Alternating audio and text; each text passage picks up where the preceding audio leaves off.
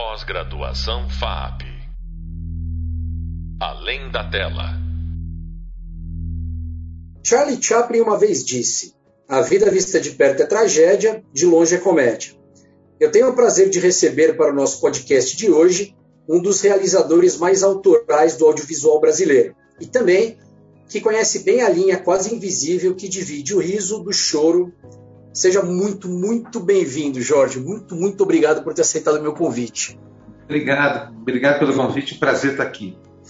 É, a primeira pergunta é, começa quando eu fui assistir Houve uma Vez Dois Verões e vai para o Homem que Copiava, Meu Tio Matou um Cara, o meu filme favorito, que é o Saneamento Básico Filme, e a série Mr. Brown. É, todas elas têm personagens que parecem fazer parte de um universo à parte criado por você, diálogos, estruturas, todas se, se assemelham muito nesse, nesse, universo muito autoral que você desenvolveu, enfim, ao longo da sua carreira. E eu queria que você me falasse um pouco disso, como que você, começou a lapidar esse universo lá atrás, nos seus curtas, até hoje. Gente, essa pergunta é, é difícil, porque agora que tu falasse desses filmes, eu fiquei pensando, mas será que esses personagens são parecidos? Tem, certamente, tem coisas parecidas entre, entre, entre os heróis. Todos, muitas vezes, são os heróis são rapazes tímidos e apaixonados que fazem tudo por uma mulher incrível. É, isso tem em vários filmes. Tem os personagens, o amigo inteligente, engraçado, é, também um personagem clássico que tem vários, várias histórias eu, eu identifico no saneamento básico, assim como no Decamerão também um pouco, os personagens da comédia dell'arte, aqueles aqueles personagens clássicos da comédia dell'arte, a mulher voluntariosa, o, o, o, o Arlequim, os, os, os, dois velhos que ficam brigando lá no saneamento.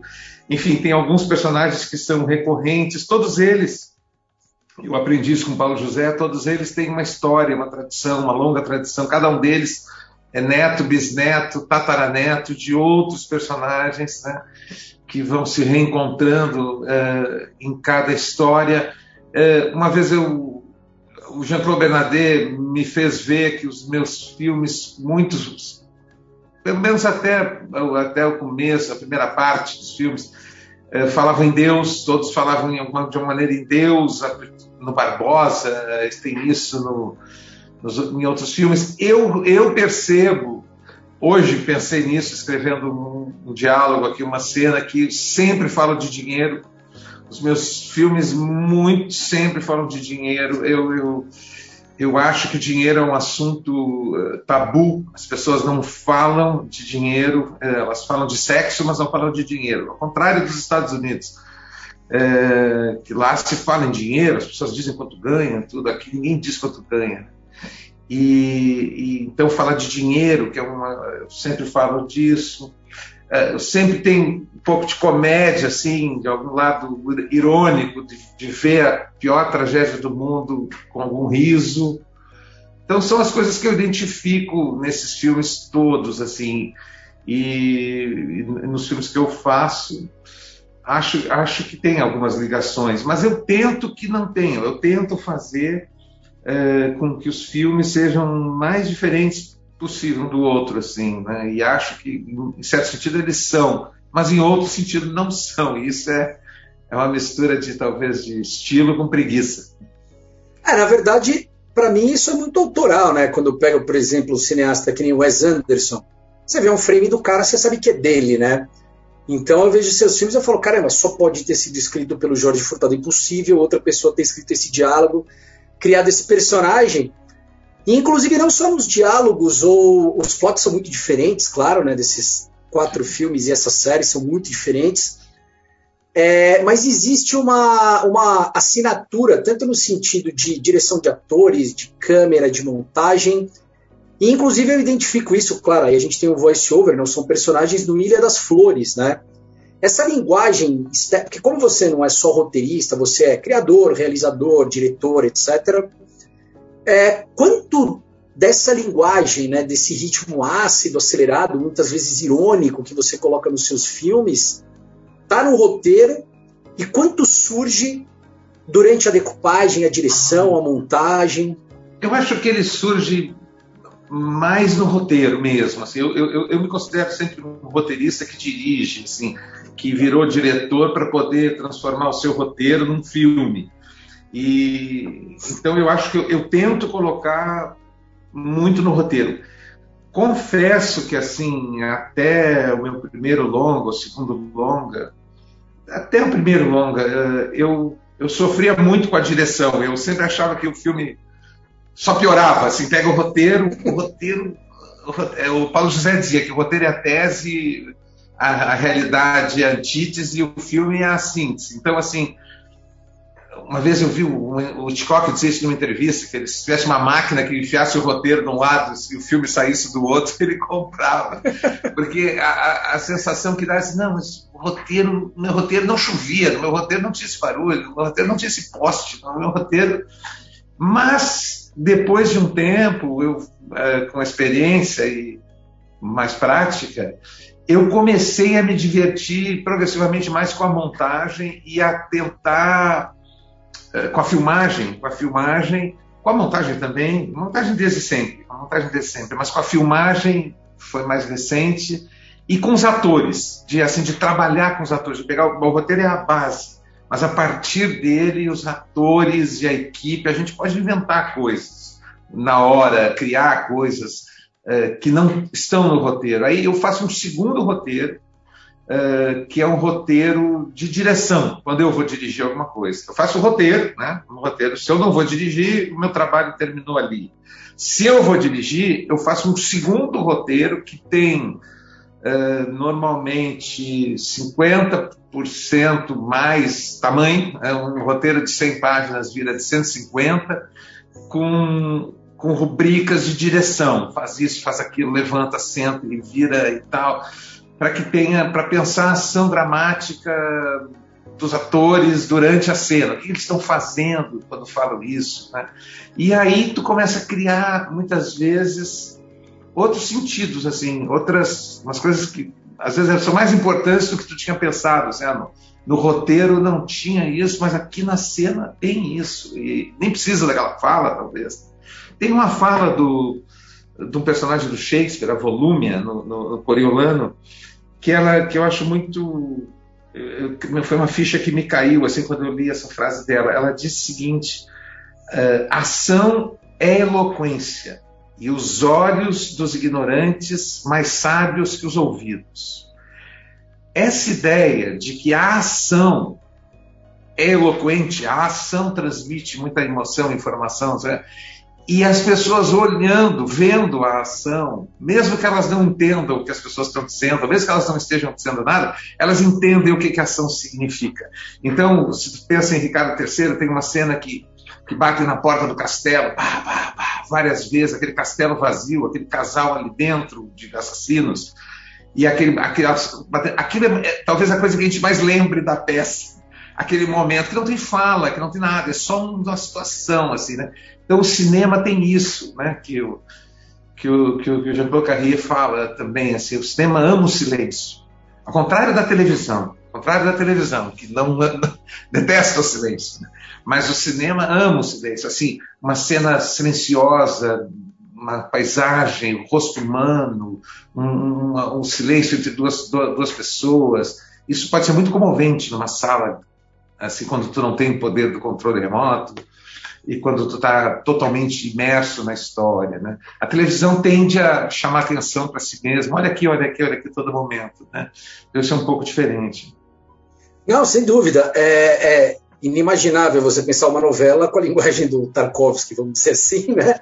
Sim. E muito, a, a, televisão tem muito essa questão de que vem da época que as, as pessoas assistiam mais ouvindo, né? Cuidando da casa. Até hoje fazem né? muito isso. Até hoje é. fazem muito. Até hoje fazem muito. É. Mas Uma enfim, coisa...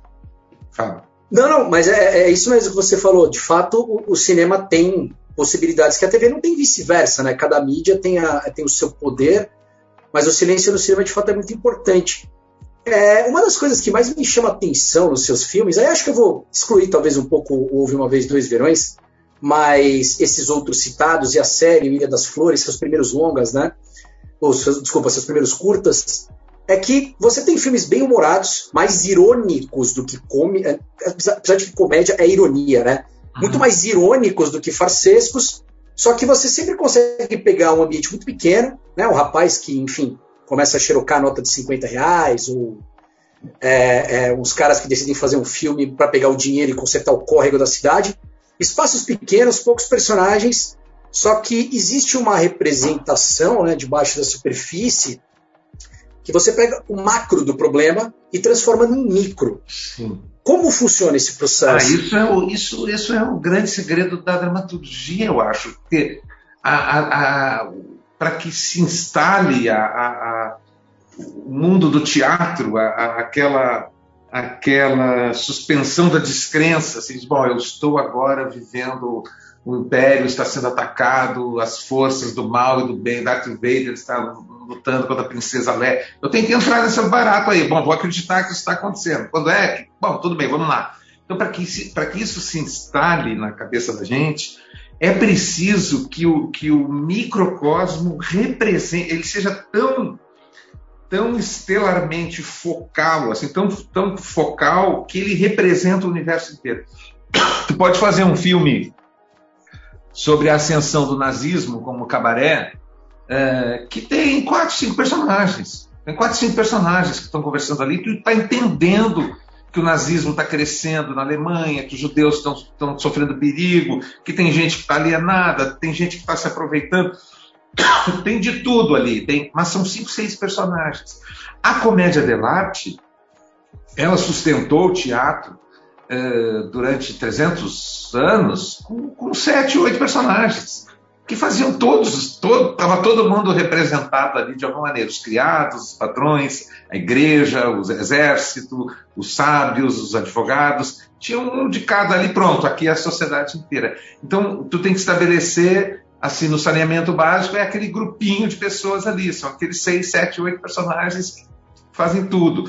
No, no Homem que Copiava, é uma relação de um cara com uma garota do outro lado da rua que ele espia e tem um amigo. São quatro, cinco personagens que fazem o, o filme inteiro.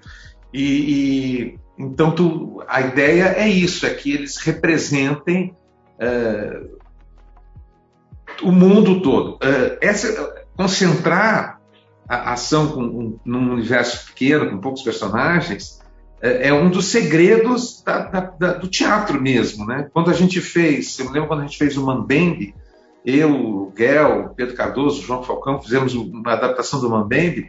O Mambembe, ele tem é, 40 personagens e a gente fez com sete. É, foi tirando, tirando, esse faz a mesma coisa, vai concentrando, vai concentrando e com sete personagens tu conta aquela história. Não, é, cara, eu acho isso incrível. Inclusive no, no meu tio matou um cara, você tem basicamente três, né? Que é o trio que anda para lá e para cá e os coadjuvantes, a Débora Seco, Lázaro Ramos, Sim. né? Mas é tudo centrado nessa tríade aí, meio racional, abstrato tal. Eu acho incrível isso, você mencionou, né? Deus da Carnificina resume muita coisa em quatro personagens numa sala, né? O próprio Longa Jornada à Noite Dentro, Doze Homens e uma Sentença, né? E uma coisa que é muito recorrente da sua obra, é, pelo menos boa parte dela, é a questão racial, e a questão é, classe, é, classe alta e classe baixa, né? Eu lembro que a primeira cena do Mr. Brown, eu olhei e falei, cara, é o Ronaldinho Gaúcho. Lembrando dele, né, entrando num condomínio e todo mundo rechaçando o cara, porque é classe média. Eu queria que você me falasse um pouco é, dessa temática que você aborda, que às vezes nem é a principal, uhum. mas ela faz parte do terreno político-social do país. É, eu acho, eu, eu, esses dias eu estava fazendo, eu estou lançando um filme agora, no mês de maio, e, e, eu fui fazer um inventário assim, e eu já fiz é, 14 é, projetos com protagonistas negros. 14 filmes ou séries ou programas que o protagonista é negro. Eu acho essa uma questão fundamental do país. O Brasil ele se define basicamente por ser o país criado na escravidão. Nós somos o país dos escravos. Durante séculos e séculos, o país se construiu em cima da ideia da escravidão e essa e esse racismo estrutural que nós vivemos, terrível, ele é resultado uh, disso, que nós não conseguimos nos livrar ainda. Somos o país mais desigual uh, do planeta uh, e a questão social, portanto, é urgente e ela está relacionada diretamente com a questão racial, porque uh, no, se, se, se você é branco e mora no Brasil, a sua chance de morrer de um tiro é igual a se você morar na Suécia. Mas se você é negro, é a mesma de morar em El Salvador. Então, existe um país para os brancos e outro diferente para os negros. E a gente precisa falar disso. E precisa falar disso de várias maneiras, de todas as maneiras possíveis. Porque tu pode fazer um filme como, uma série como Mr. Brown, em que este é o assunto, o assunto é este, é um, é um casal negro que se muda para um, um bairro branco rico e como é que isso muda, enfim, num tom de comédia, mas esse é o assunto. Esse é um assunto também em, em, em Opaió, esse é um assunto em Cidade dos Homens, esse é um assunto em Antônia, esse é um assunto em vários projetos que eu, que eu trabalhei. Até no meu tio Matom Cara, que é uma comédia, esse assunto está ali também. Mas em Um Homem Copiável ele não está. Não tem esse assunto. Não, ninguém fala sobre esse assunto. Então, uh, o personagem que o Lázaro faz, ele é negro porque o Lázaro é um ator negro, mas ele poderia ser o, o, o Wagner fez teste, o, o, outros atores fizeram teste, e eu escolhi o Lázaro e não mudei uma linha. Então, tu ter personagens negros que são protagonistas é uma maneira de falar desse assunto também, porque o Brasil é um país de 52%, 54% talvez já, de população negra e isso não está representado nas telas. Então a gente tem que ter heróis negros, protagonistas negros. Né? É, falando ou não falando desse assunto, ter um protagonista negro já é um avanço. Não, sem dúvida. É, tem inclusive uma aula que eu faço um debate é, sobre isso com alguns alunos meus, que no mundo real você pode colocar um protagonista trans, negro, enfim, tanto faz, porque todos eles fazem parte da sociedade. Mas você coloca um protagonista negro, você causa estranhamento. E isso é uma forma de fazer crítica, né? Que o público sempre fala assim: por que, que esse cara é negro?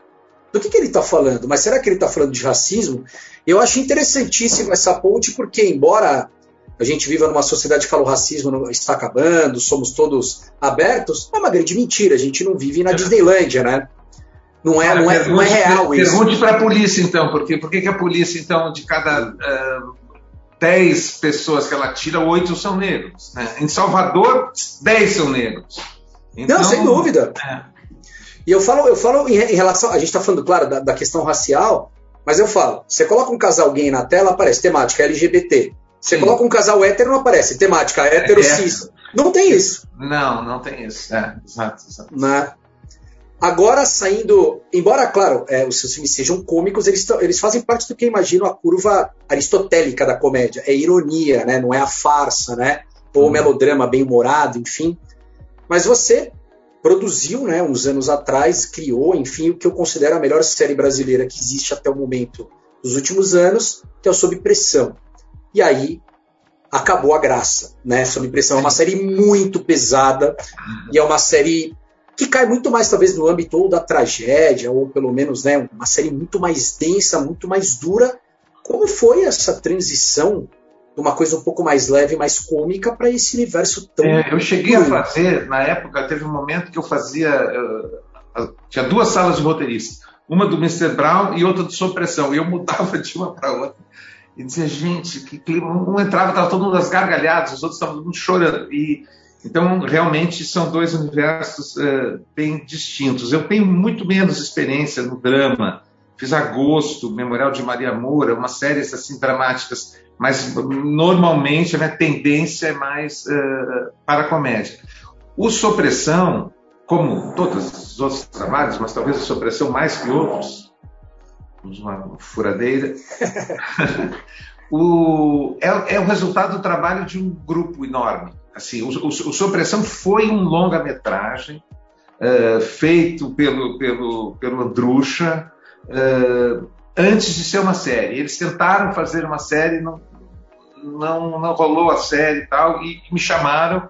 E, e o que eu criei, basicamente, uh, foi, a, foi transformar uma história que era de um personagem principal, o Evandro, numa história de dois personagens, o Evandro e a doutora Carolina. Então, eu, é, o personagem da doutora Carolina que eu fiz para a série é bem diferente do, do, pequeno personagem que passava no filme.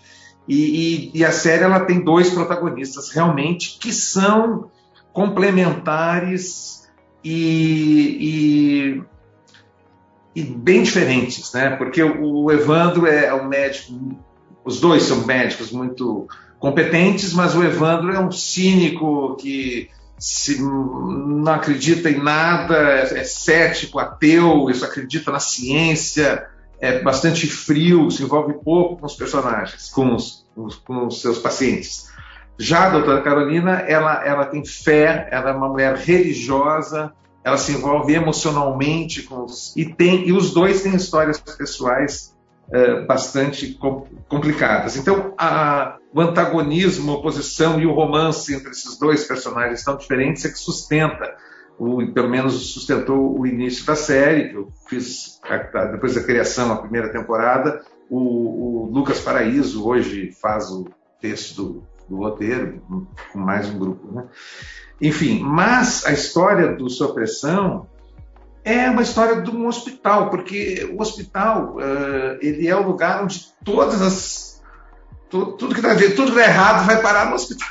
É verdade, então, né? Então todo dia entra pela porta de um hospital 400 histórias, né? Que vão chegando ali cada dia é, e esse contraste entre os dias do médico que, que a rotina dele é essa, todos os dias dele são assim, com, a, com, a, com o dia do paciente, que aquele é o pior dia da vida dele, o pior dia do ano, pelo menos, esse contraste dá muita história, dá muito conflito, e não é à toa que existem muitas séries de hospital no mundo inteiro.